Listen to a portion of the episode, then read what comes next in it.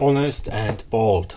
Čestne a otvorene. To je názov sekcie, mojej sekcie podcastu, kde sa snažím reagovať na aktuálne podnety, ktoré každodenne prichádzajú v spoločenskej oblasti a si myslím, že niekedy je potrebné na ne zareagovať aj vlastným hlasom, aby bolo cítiť z jeho farby, že ide o úprimný záujem a to, čo sa na sociálnych sieťach vyjadriť nedá, nech zaznie teda v tomto podcaste. Ja chcem reagovať na tú udalosť, kedy Národná kriminálna agentúra spravila prehliadku a vzala do väzby podľa informácií z médií Kajetána Kičuru a jeho syna, bývalého šéfa štátnych hmotných rezerv, a následne na to pán premiér reagoval slovami o svojom prvom skalpe a o tom, ako dal dole prvú obeť po nástupe do funkcie predsedu vlády po víťazných voľbách. No a keď som na to hľadal a čítal niektoré reakcie aj priateľov, aj ľudí z bližšieho alebo vzdialenejšieho okruhu, väčšinou podporovateľov tejto novej vlády, tak som si povedal, že ak nás, podporovateľov dnešnej vlády, začne dávať dole napríklad taký pán Blaha, tak budeme oveľa opatrnejší. Štátne orgány nikomu nepatria a nemalo by sa preto takto hovoriť a takéto vyjadrovanie, ako keby teraz bola polícia naša, alebo ako keby boli naše súdy a orgány činné v trestnom konaní, vnáša do verejnosti veľmi nezdravú predstavu o tom, ako sa realizuje spravodlivosť v spoločnosti.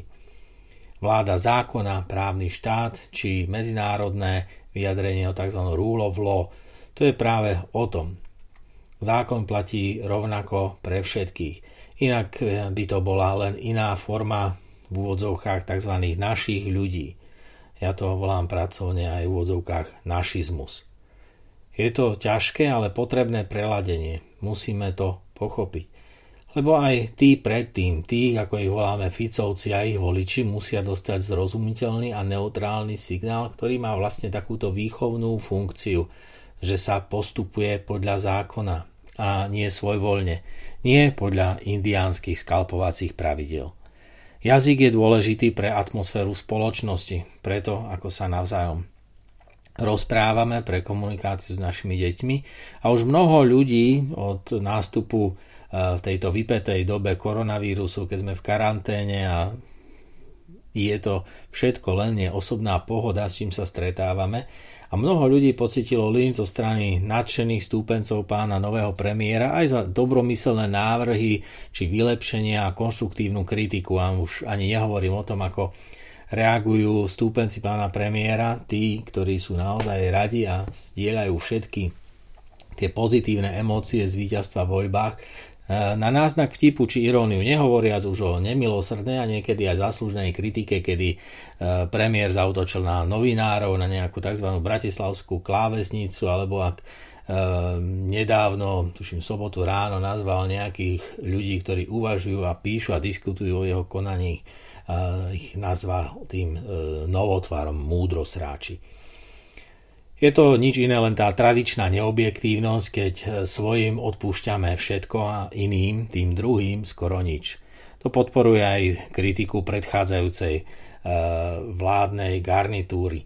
Vlastne tú logiku Roberta Fica, že každý je zlodej, len kradne pre niekoho iného. Neváhal ako žoldnera označiť ani nového ministra zahraničných vecí a nie je v tom nič iné ako tá žoldnierská mentalita a logika. Podľa toho, ako koná on sám, posudzuje aj iných a takto inštruuje verejnosť, že vlastne všetci sú rovnakí a obávam sa, že si to aj naozaj myslí.